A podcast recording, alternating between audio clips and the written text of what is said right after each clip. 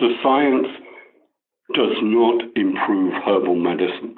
It creates a framework within which herbal medicine can be accepted by our culture. But it doesn't make the herbalism better. Nettles is nettles. You're listening to Plant Love Radio, episode number 51.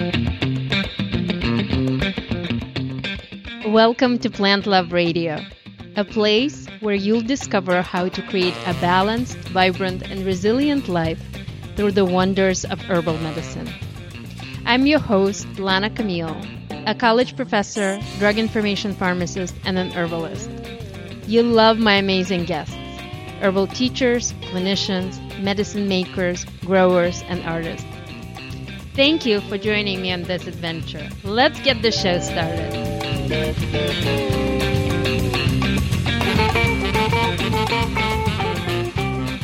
Hi, friends. I'm so excited to be back to return to you with a new episode of this podcast.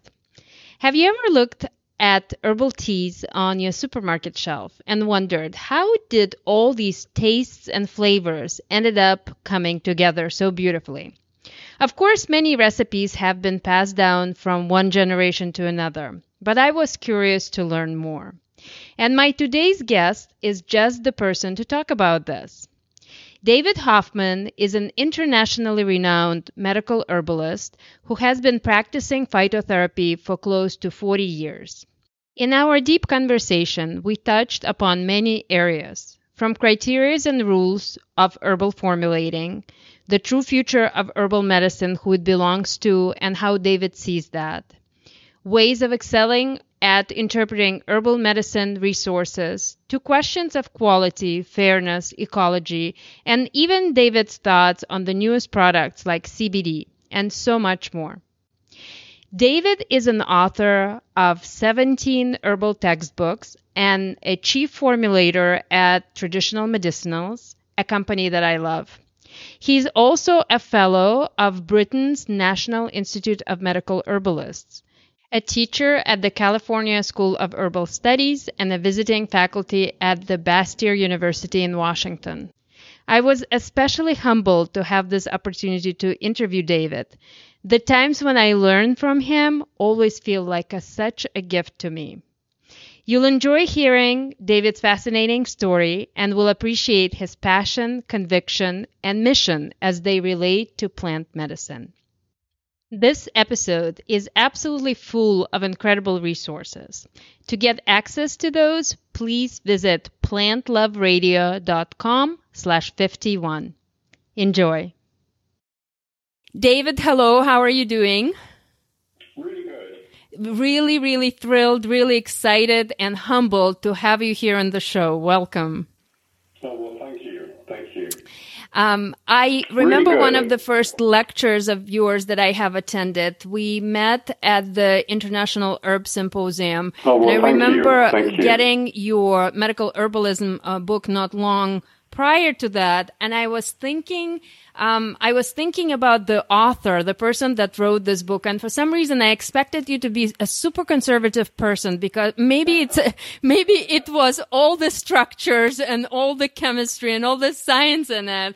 But then I heard your presentation and I understood that I was very wrong in my imagination. So, so welcome again.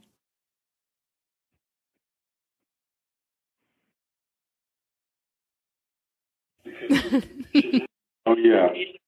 Um, other other than being conservative in in therapy, because we should never take risks with patients, I'm about the least conservative person you can imagine.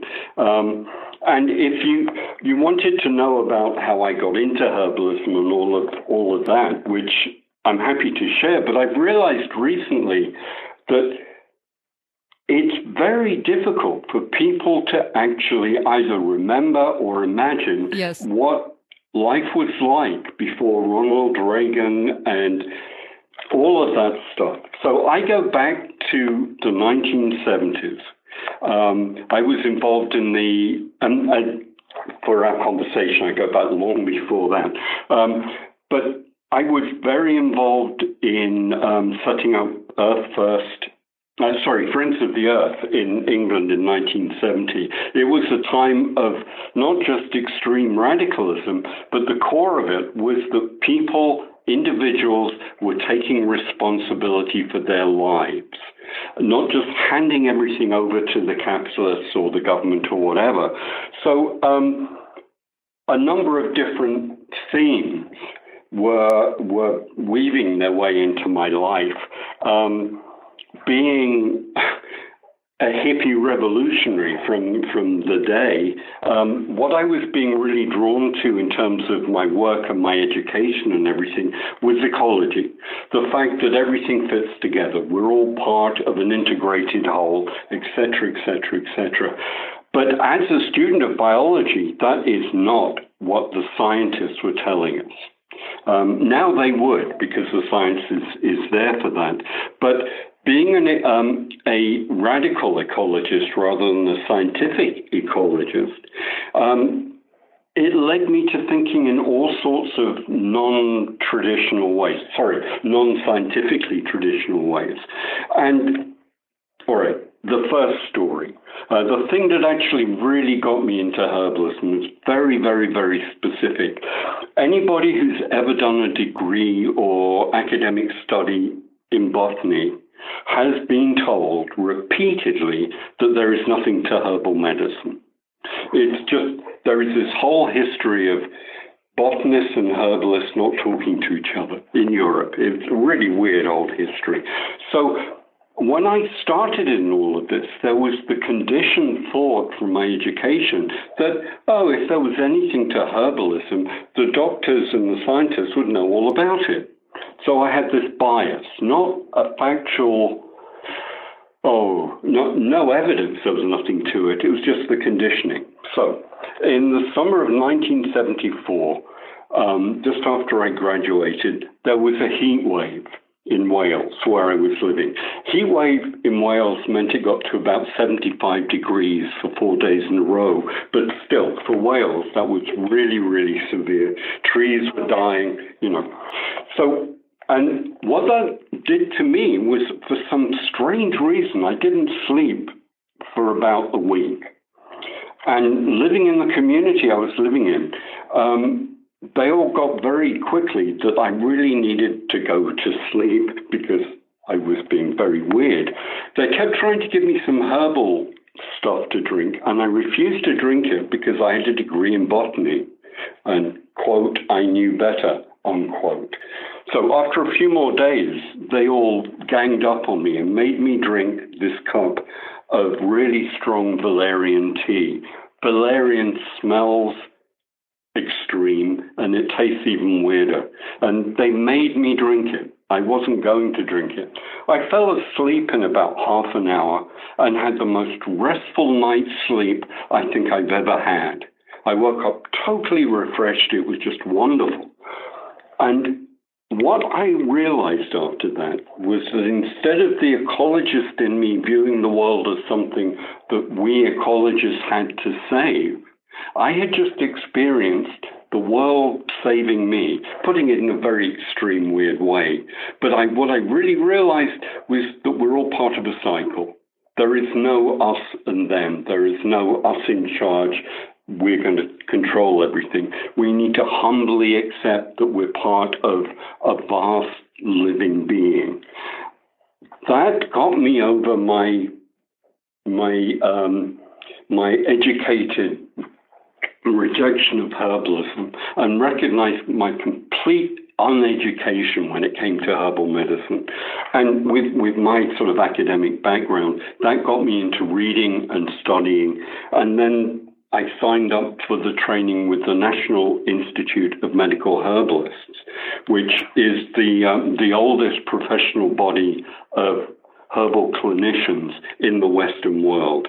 Um, and quite to my surprise, well over a half of the herbs we were using then and being trained in are North American plants because um, a number of herbalists left America at the end of the 19th century because I think they knew what was coming, um, came to England and with English herbalists set up the organization that I belong to.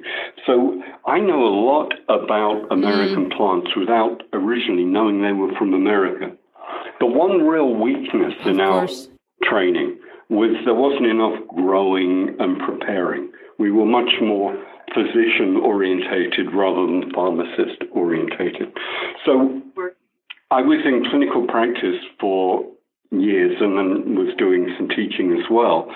But I came to America in 1985, 86, sorry, um, after running for Parliament in 1983 for the Green Party, um, which luckily none of us got elected because we didn't know what we were doing. We were doing it to raise issues. Um, I'm glad I wasn't elected, but it was it was the first time green issues were actually brought into the public arena. Um, things are very, very different now. But after that election, uh, Margaret Thatcher was elected the third time, and it, it, was, to me, it was the equivalent shock of uh, Trump being elected. I just couldn't believe it. And so the deadhead yes. in me decided to come yes, to California. Yes, please, please do. And then please I met do. So you didn't know really anyone tour. in the United um, States at the time other oh, than Rosemary, Rosemary, right? Rosemary Gladstar. Should I talk about okay. her at all? I'll get back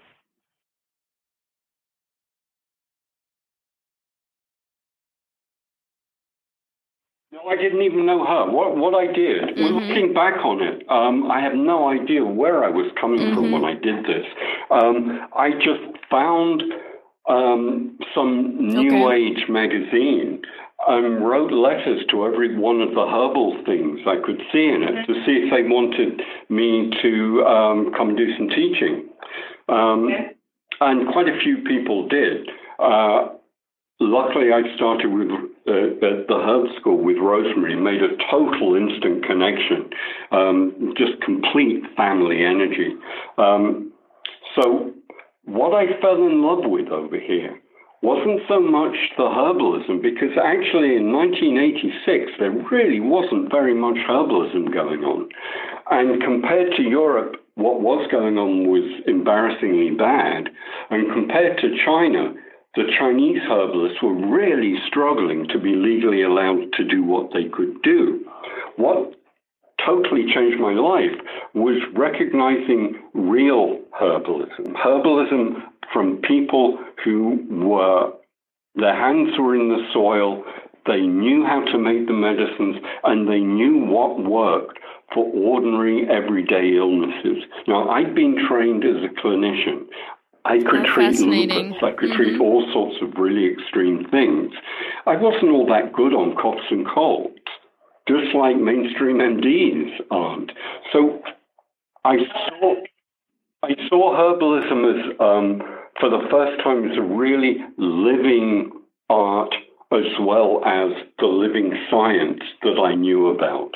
So gave me the opportunity to marry the art and the science. So um, I would consider myself to be still very much a scientific herbalist, um, but um, I'm a tree hugger. Um, that mm, That's is beautiful. the most important issue for me the recognition of the living, vibrant relationship between the plant world and the human world. And that needs to be nurtured and worked with 24 hours a day based on what humanity is doing out there. So, what that gave me an opportunity to do was discover the Californian herbal revival, herbal revival that was going on, which of course was only a small part of the revival going on around the country. Um, Rosemary introduced me to people on the East Coast, and I got to know people there quite well. And I should just say that now California is actually probably the least active, uh, well, Northern California, where, where I live. Um, lots of herbalists because we've got lots of herb schools. But I would say the real cutting edge of, of people's herbalism is either in the Midwest mm-hmm. or in, well, I would say New England, but then I probably think of New England as, as stretching too far. The East Coast, um, the Northwest is is very active as well, but um, all the really hardcore green visionary herbalists mm-hmm. Mm-hmm. Um, left California. Uh, and I totally understand why they did, um, but they did it just when I'd come to California, and I loved the place. So I'm here. I understand. So, over the years, you've been teaching at the California School of Herbal Studies, you have been writing, and then you became a chief formulator for the traditional medicinals, right? So, when did that happen? Well, that was in um, oh, 2004. Um, but we missed something out. I was in clinical practice till around about 2000, um, doing my my very medically orientated take mm-hmm. on on herbalism. So actually, it was probably totally illegal, but I was working within um, a medical clinic under the auspices of licensed practitioners. So mm. I slowly withdrew from clinical practice, and that was difficult because I felt guilty. You know, practitioners are supposed to help people, and I was running out of attention. So I withdrew from that and in the process increased the amount of teaching and traveling to teach that I do. So during the 90s, I was on the road most of the time. Um, so in 2004, well, after 9 11 and after the invasion of Iraq, when I saw what was happening, I just didn't want to be on the road anymore. I didn't want to be around all these men with guns. I, right, I won't take that any further. Um, being a very radical pacifist, the state America has got itself into is really disturbing.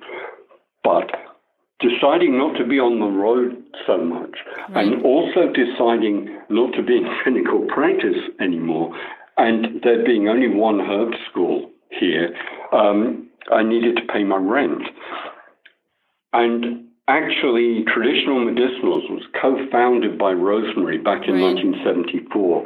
She's one of these amazing people who just generates things. They, um, Mountain Rose started from her. Um, right. Traditional Medicinals, the California School of Herbal Studies, Sage Mountain, a whole bunch of stuff.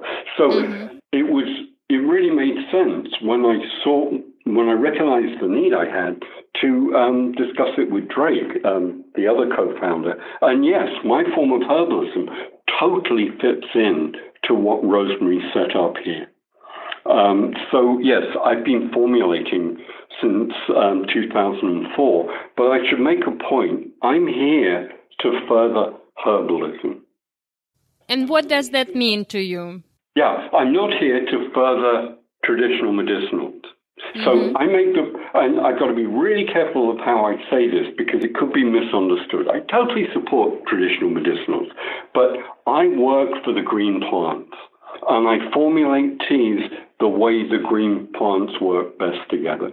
I don't just do what TM Business wants. And luckily, it all works perfectly well. Um, it was very difficult for me with my political background background, which I haven't really, really talked about, to start working for a capitalist corporation. So um, we, we have a friendly yet interesting relationship. okay. Okay. Let's leave it like that. Um, because, let, let, me give you an example. Um, sure. What I find very difficult is that we are living in a country that has had its herbal memory wiped clean. Some people are relearning it, of course, and ethnic communities have their own herbalism.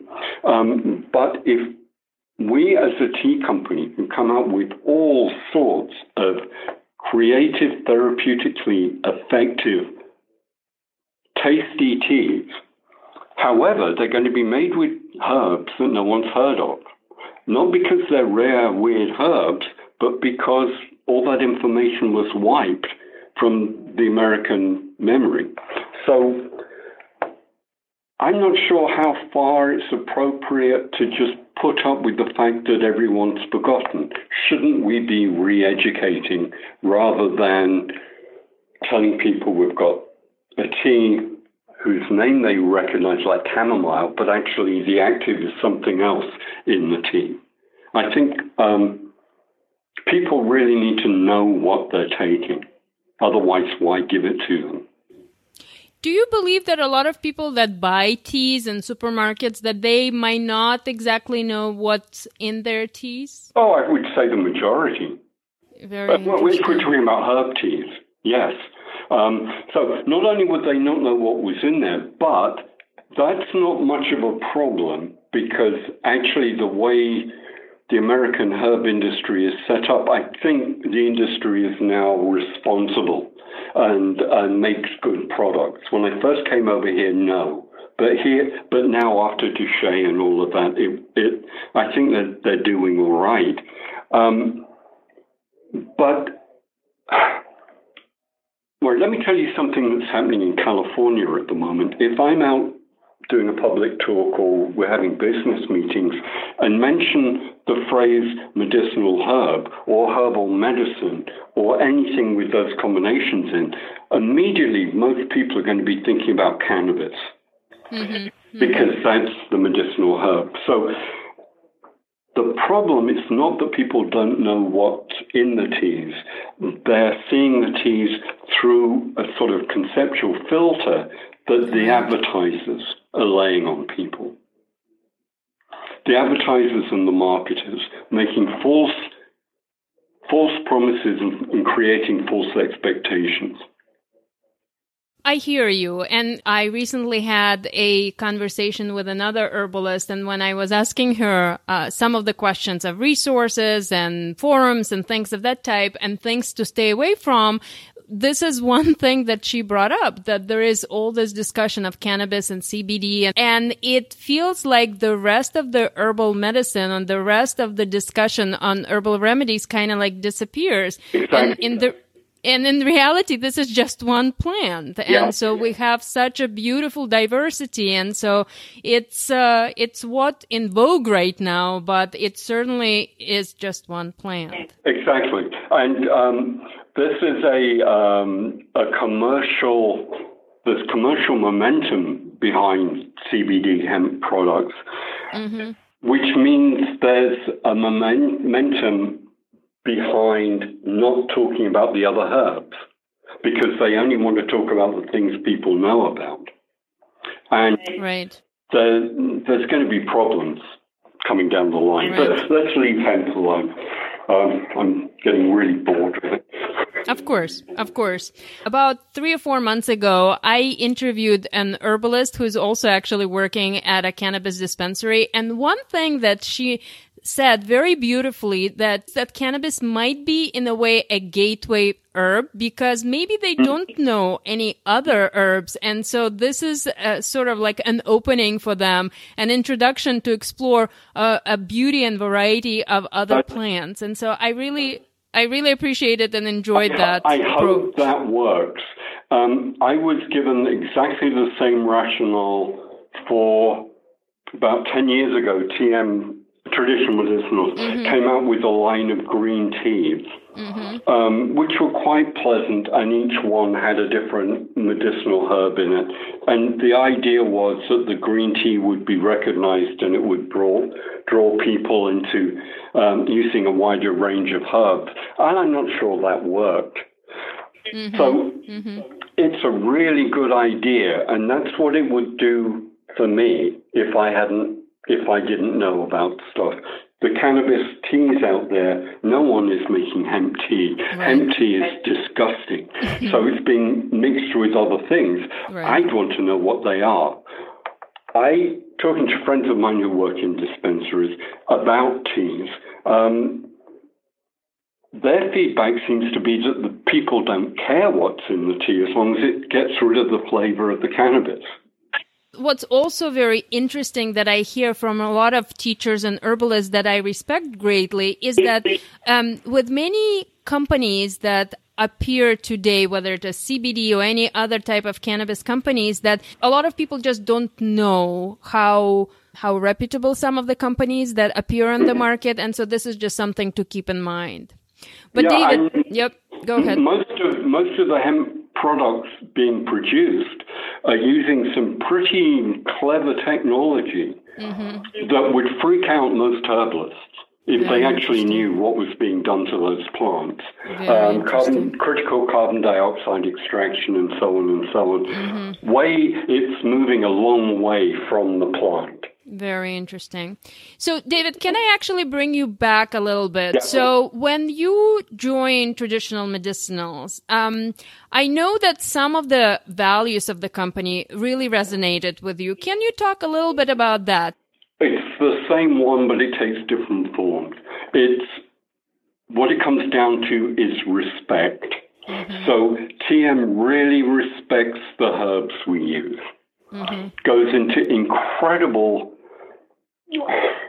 does an incredible amount of work to ensure that when we say we've got organic herbs, they are organic. We've been there. We go every other year, regardless of where it is in the world we're getting it from. We don't buy things on what's called the spot market. Mm-hmm. We set up relationships with growers. Mm-hmm. Um, incredible work, incredible skills, and an incredible amount of money goes into doing that just to make sure that our organic chamomile is good organic chamomile right. um, and all the other ones. So there is the built-in recognition that herbs are worthy of that degree of respect. Right. The whole of supply chains are checked out for organic stuff, but more importantly, they're checked out for how the workers are, mm-hmm. uh, are treated. So there's respect for everyone along the whole supply chain. Um, so maybe the collectors, it may be the growers, it could be the packers, whatever. We we put a lot of um, attention and money back into a number of the communities that grow our herbs for us um, because it's recognized that why should this Western company be profiting off all these people's work. So um, traditional medicinals is a very nurturing family mm-hmm. with that respects herbalism, respects herbs, respects the consumer, and actually, this will sound a bit strange, respects the law. When I first came here, I was totally surprised how legal we are. Um, being a traditional herbalist, being legal is not anything I ever thought about. Not that I was trying to be illegal. I, please don't misunderstand. I do understand. The, I do. Well, you know where I'm coming from. So I'm going to talk about something called DSHEA, the Dietary Supplement Health and Education Act. That, that's the um, act of Congress which controls medicinal herbs. Um, we follow the law implicitly. We don't cut any corners, which means we, we're not saving money that way, but it means we're also respecting the government. Um, so even though we make mistakes like any company makes mistakes, um, we're being respected by the people that we respect. Um, we've become a voice for real herbalism. Loud voice because the company's become so big.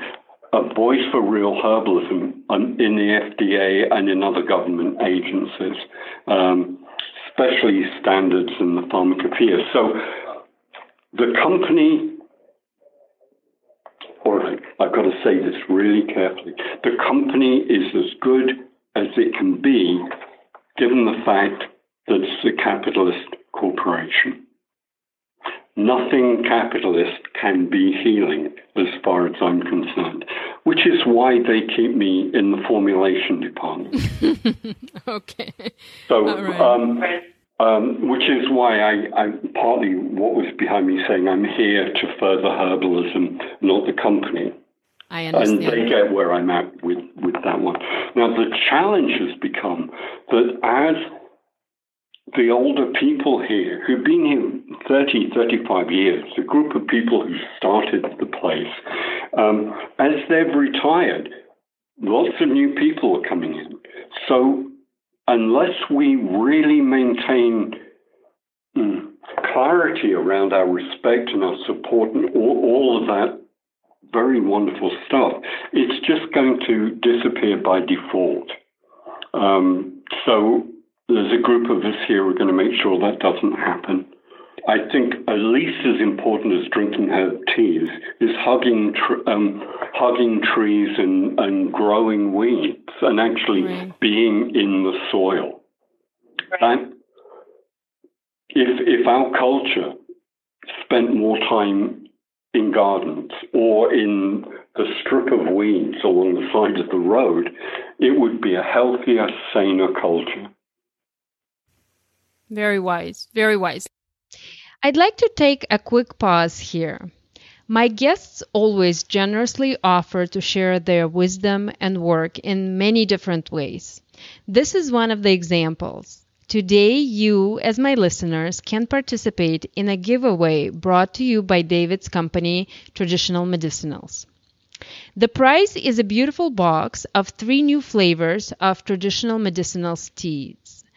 Throat coat eucalyptus. The throat coat line in general is a must for me in my kitchen and my travel first aid kit. Reishi mushroom and everyday detox Schisandra berry. This is so perfect for this season.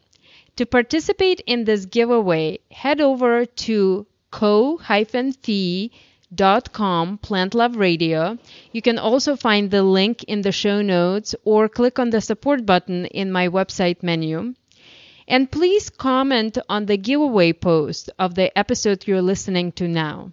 What was your favorite part of this interview? I will choose a winner within two weeks. The software also allows you to support my work, but you do not have to be a supporter to participate in this giveaway. I look forward to your feedback on the episode. Now let's get back to our conversation. Let me let me take you one step back. You said that they keep you in the formulating in the formulation department, and so I really love that. I meant that, I, meant that as a sort of I joke. know, I know, um, I know. We, we all we we all have our strengths here, and right? Everybody knows where I'm at, so we're happy with me being formulator and which actually affects everybody else because I'm making sure the formulations are traditional, therapeutic, and effective. Of course. And and so that's why I wanted to talk a little bit about formulation. So I have a couple of teas that are absolutely staples in my house. So whether it is throat coat or breathe easy or there are a few other ones that are nourishing and I just I have it in every single travel bag and every single place where I know that, you know, I won't have access to bulk herbs and things of that type.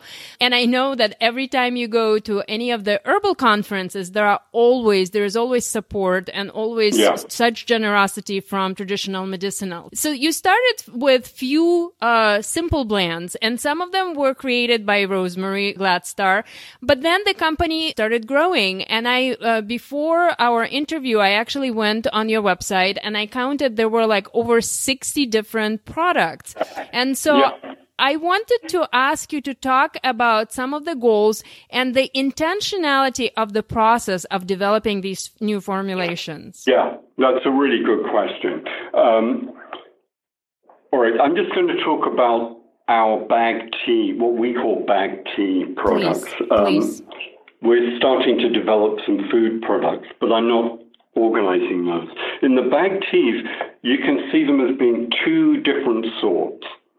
There are the ones which are overtly dietary supplements. They've got claims and they're directed to, I'm sorry, they're structured so that they alleviate symptoms or distress of some sort or another, like throat coat. Um, there's no point drinking it unless you've got the symptoms to get rid of. So we've got a whole bunch of those. Mm-hmm. Um, except well, maybe we should just. There's a point I'm going to make you might want me to come back to.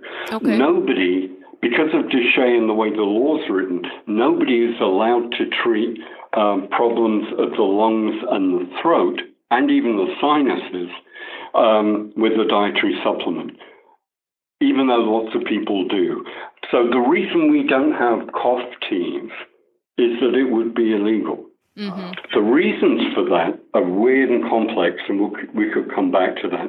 But we have if there is a symptom in the body that an infusible herb would address, I'm making sure that it's out there. But we have another group of teas um, which I, in my own head, I call beverage teas, mm-hmm. where yes, they're made from herbs, and of course herbs are good for you, but they're the the intention was flavor, aesthetics, that sort of stuff. Mm-hmm. So I personally don't think, or me, the doctor, doesn't think that green tea as an infusion um, is meaningful medicine. It's meaningful food and it supports a whole bunch of stuff, but all the really good research about the green tea um, polyphenols the dose is sort of 12 cups of, of green tea a day all mm-hmm. your life.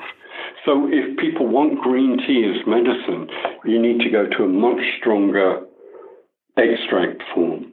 So um, we might be introducing some very pleasant black teas. You could argue that black tea is therapeutic. I don't. I think of it as a beverage tea. So the challenge with with the um, dietary supplement teams, there are lots of challenges. Um, there are two directions to move in, and this informs my two different formulation strategies. One is to try and create the possibility for a home medicine chest. And I've realized that not all Americans get what I mean by medicine chest. You, your own pharmacy in the kitchen. Mm-hmm. So um, we've come out with a whole range of single herbs, which a herbalist or anybody with a simple herb book can set up a pharmacy quite simply. Um, skullcap, hawthorn, etc., dandelions, goes mm-hmm. on and on and on. So the, the, that individual can formulate their own teas. On the other hand, we have teas for indications um, what the people here call need state teas. Now, to me, that's a bit artificial. The single herb addresses a need state. Skullcap will relax you just as well as a complex nervine mixture might relax you. So we have my formulation criteria, which then have to integrate with uh, marketing and sales view of what the marketplace wants and needs. Mm-hmm. When I'm formulating need state teas, um, I use, well, the, the formulation guidelines I was taught in Britain for tinctures, um, but I use it for formulating infusions, um, which basically is applying eclectic principles of identifying what processes you want to work with, which are the most important ones you want to work with, how you're going to balance the various uh, factors which will work with that.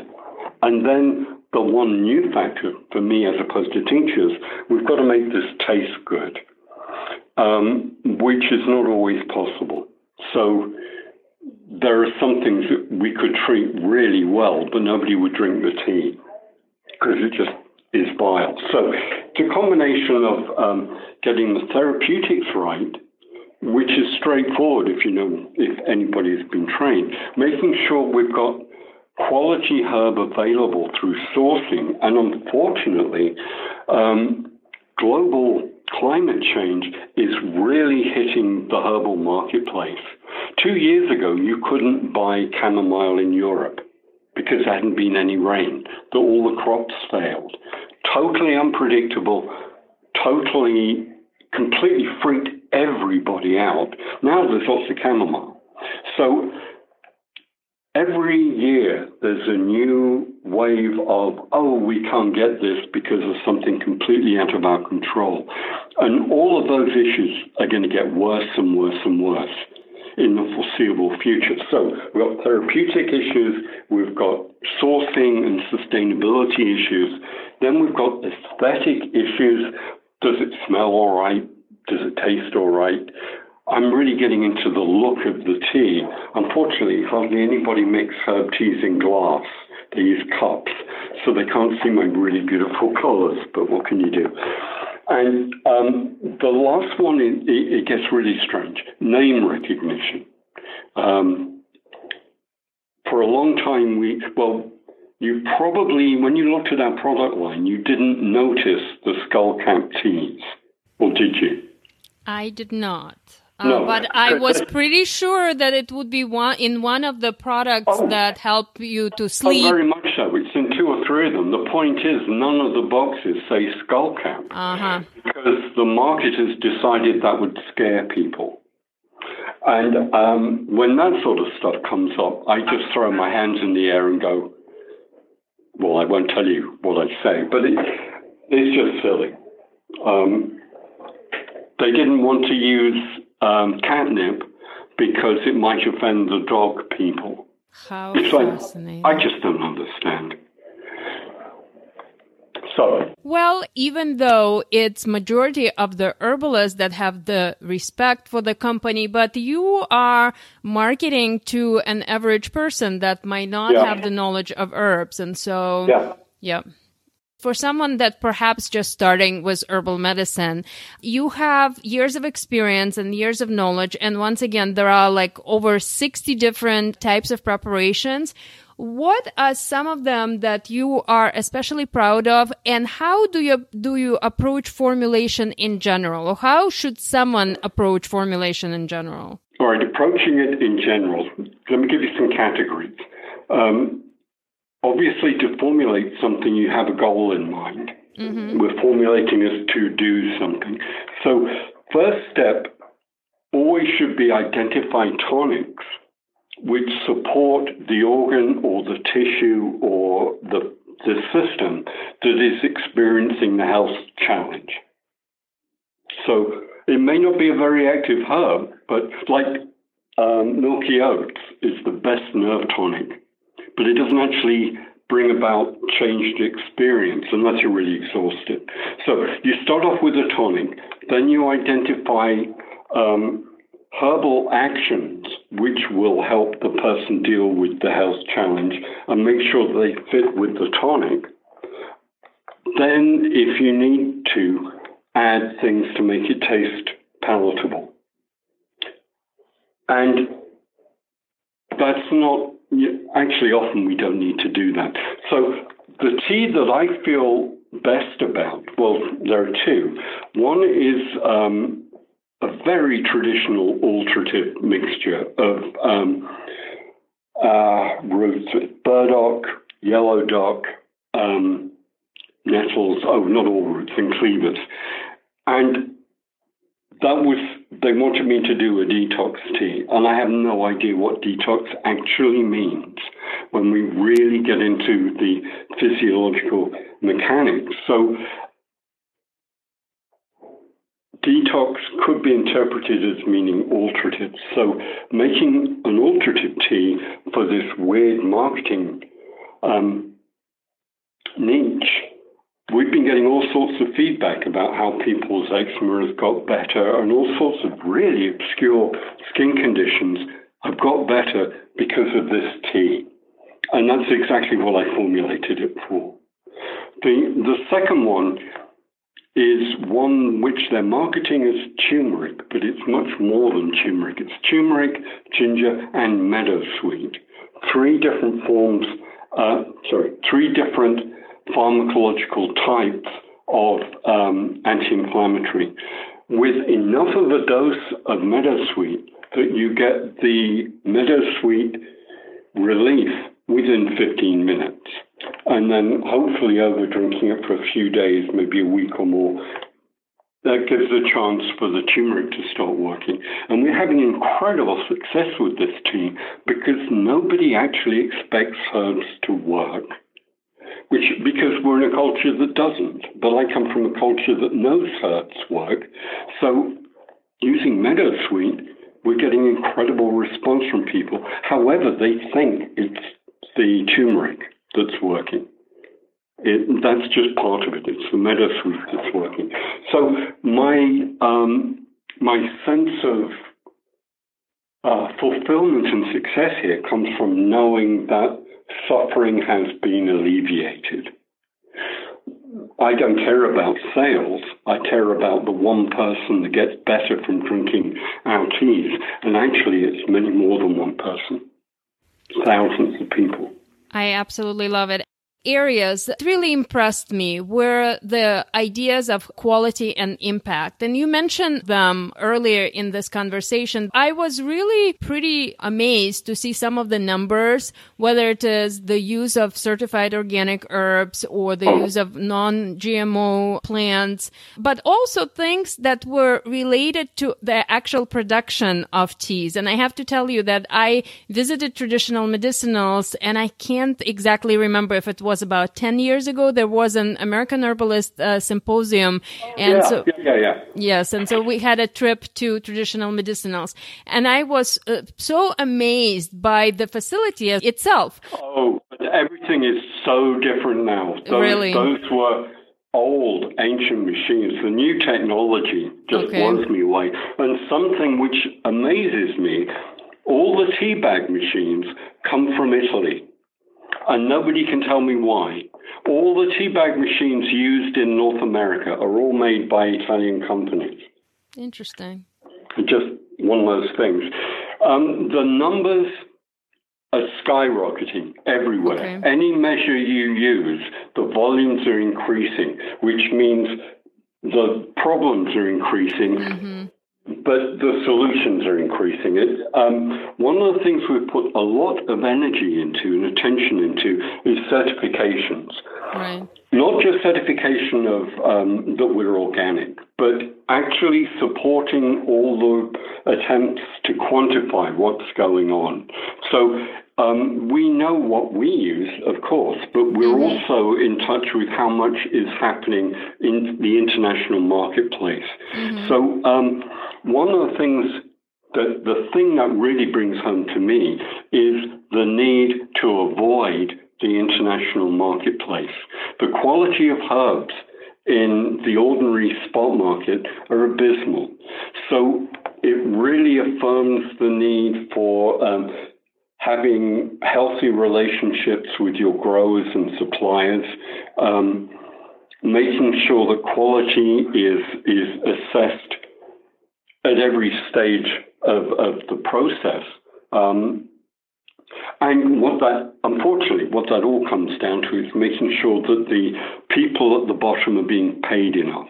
Now, I said that the wrong way. I don't mean unfortunately they should be paid enough. Unfortunately, they are not paid enough. So we have to make sure that um, some of the profits that the herb world is generating go back to the people who actually did the real work. You know, if you ever look at the price of um, of wild crafted linden flower, which is a totally wonderful herb, um, whatever they're being paid, they're not being paid enough because little flowers high up in this enormous tree and they have to and they're very light and they're gathering tons and tons. Whatever they're doing, they're not being paid enough. Um, trying to tell that to accountants is hard work. So I understand. I understand. Some of the issues that we have been talking about are the challenges for traditional medicinals and for the field of herbalism. Are there areas that excite you? Yeah, um, what is what I'm finding very, very positive is the way in which not the new generation of herbalists. this will sound ageist.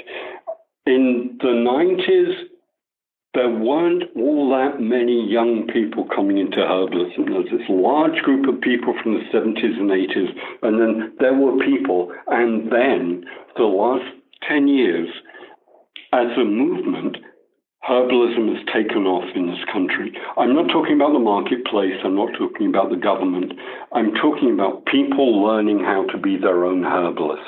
Um, with potentially traditional medicinals actually supplying some of the, the herbs that they use. But I am totally supportive of what I would call people's herbalism. That's the most important thing we can do. As far as I'm concerned, in 50 years' time, there will not be the commercial vehicle of Western capitalism. The whole thing is collapsing. What isn't collapsing is the garden. And another thing that isn't collapsing is human need for the herbs in the garden. So there is a role for the herbalist to be the interface between humanity and medicinal plants. And it doesn't matter what the government do or what nature's way does. Herbalists always have herbs, always have the source, and um, hopefully will always have the knowledge. So I, I think the future is looking really good for herbalism the culture and the country are screwed, herbalism is really healthy. Uh, I, I, love hearing the message of the vitality of the community. And so, based on that, I wanted to ask about some of the favorite resources for these new blossoming members of this herbal community. So, whether they might be specific books or journals or communities or products, right. anything that you can come up with in terms of guidance to especially the new generation of herbalists. Yeah. Well, it used to be that I would buy every book on herbs that was published. I can't do that anymore. Um, there are so many books from so many countries. Some are written by good herbalists, some are written by good doctors who are bad herbalists, good herbalists who are bad doctors. There's all sorts of qualities. So, rather than giving books and journals, because right for journals there's there's about 20 herb journals now of which five are really crucial. Somebody who uses journals should just go into pubmed and do herbal medicine and start exploring. But having said that any new book there's two things to do to be able to assess it for your own needs her books are going to be, well, I'm not talking about growing and medicine making in the moment. Books about herbs and their uses. They're going to be two sorts of things. Either mm-hmm. books about what a herb will do, you know, the classic materia medica herbal, and then books about treatments. So, what I recommend my students do is get to know, read around one herb really well, say dandelion, root and leaf.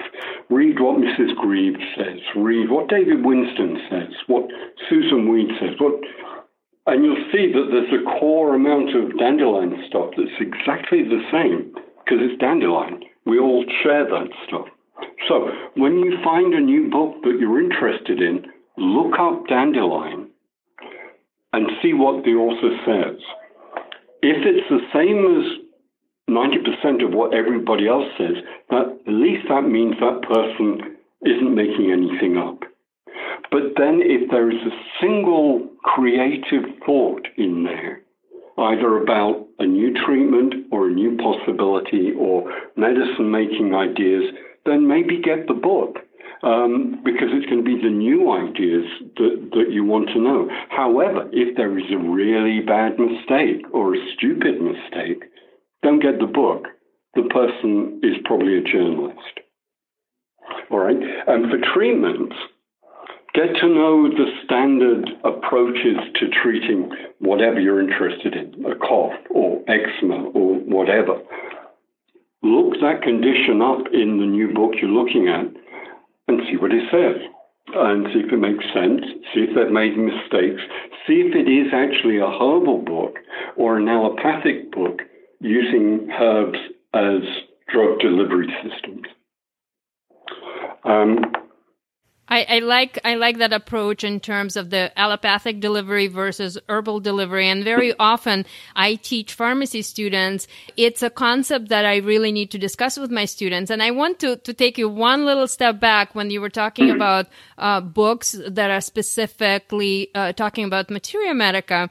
I never realized that it was you who was talking about this, but uh, now I understand what the source is. I have few slides in my presentations and notes where I actually go and I take some of the herbs and I compare who mm. talks about them in what different textbooks. And what mm. fascinates me is that how differently herbalists discuss uh, different plants, but also how different databases can be about this stuff as oh, well. Oh, yeah. And oh, so yeah that is always very, very interesting for me to see. And the, the lesson out of this is typically that you need to refer to several different databases or several oh, yeah. different books in order to, to really come to a good, good clinical decision and good I'll, clinical conclusion. Can I add something to that? Um, sure. That's the way to relate to the modern books. Um, and there's some really good ones which cover research as well as briefly cover the traditional stuff. But I would strongly recommend adding to that by getting some eclectic materia medicas, which if you try to buy them, they're really expensive because they're antiquarian books now. But if you go to Google Books, they're all in there as free downloads. So the one that I would recommend to everybody is King's American Dispensatory. Right, it's written in, in Victorian English, so it's not an easy read. Well, no, it is an easy read. It's just, it's not modern English. Um, and you have to remember that all of those eclectics, and again, forgive my politics, um, they were white Victorian men. So there are some attitudes in those books that are just horrendous. Um, but that's not what you're reading Materia Medicas for. The factual stuff about what herbs do, you can't do better than those books. That's a really great advice. Thank you. And I will definitely include the, some of the links from books that you're recommending in the show notes. So that will definitely yeah, happen. And if you like, I can email you a list of links that I use in my classes. That um, would be greatly appreciated. Thank you. All right. Off the top of my head, I can't remember any, but I'll send it off at the end of the day. Thank you. Thank you. So, David, as we're coming to an end of this conversation, I have a couple of more questions. So, one of them is where can our audience learn more about you and uh, learn more from you? That's the first one. And then my last question is do you have any closing thoughts for our audience? Any words of wisdom? Well, there's closing thoughts and then there's words of wisdom. Um, I'll just do the closing thoughts. Um, but about me, I, I made a decision about 15, 10, 15 years ago to have nothing to do with the internet. I don't trust it.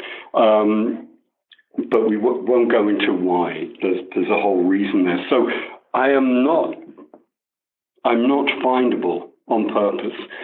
I still do some conferences, but um, what I'm now doing is just writing, and I have a book coming out next year. Um, title we haven't decided, but it's about herbalism in the 21st century, looking at how science has provided evidence that synergy in herbalism works. All that stuff is real, but more importantly, the ecology of herbalism is the same as the ecology of saving the planet. Um, so I'm putting all my energy into trying to come up with a coherent rant about that. Um, and David, can I can I also mention that I will include links to some of your previous books so our audience can actually explore them and find them and learn from you perhaps that way? My main books are all published by um, Healing Arts Press, Inner Traditions. Perfect, perfect. And I have a postgraduate degree in herbalism. I, I'm really following all the new science. And what the most important, meaningful thing for us to do is hug trees is to change our attitudes, is to be simple, to just be the blade of grass. Um, we're not going to be able to change what's going on in the world. What we can do is keep people healthy as they make it through these coming years. So I said something in a, a com- in a class once, which was taken out of context, but it sort of works. When in doubt, use nettles. I love that. So you could say that's a general point. When in doubt, be simple. Originally, that was if you don't know which alternative to use, use nettles. But as a generalization, it still works. Um, we don't need to be clever. We don't need to have all the chromatograms done. It's really nice for people like me and us to have all that information, but that would not have made Mrs. Grieve a better herbalist or Hildegard a better herbalist. The science does not improve herbal medicine. It creates a framework within which herbal medicine can be accepted by our culture. But it doesn't make the herbalism better. Nettles is nettles. That's wonderful. Thank you so much. My gratitude to you for joining me for this conversation with David Hoffmann. This episode is proudly brought to you by Traditional Medicinals. You can find the link to their online shop in the show notes at plantloveradio.com slash 51. The company generously offered to raffle a set of their three newest teas for the listeners of this episode. To enter the raffle, head over to ko-fi.com slash plantloveradio and post a comment on a giveaway post, perhaps a lesson or message that really resonated with you from the episode. If you're enjoying this podcast, please consider supporting me once or on a monthly basis. The best way to do this is through the website where I post the giveaways ko-fi.com slash plantloveradio. You can also find the link in the show notes or on my website. The music you hear in the introduction was written by a neighbor of mine, David Scholl, and is called Something About Cat. My deepest gratitude to Bill Gilligan for this opportunity to play it. Thanks again for being here today. I really appreciate you. Till the next time, Thank you for loving plants and planting love.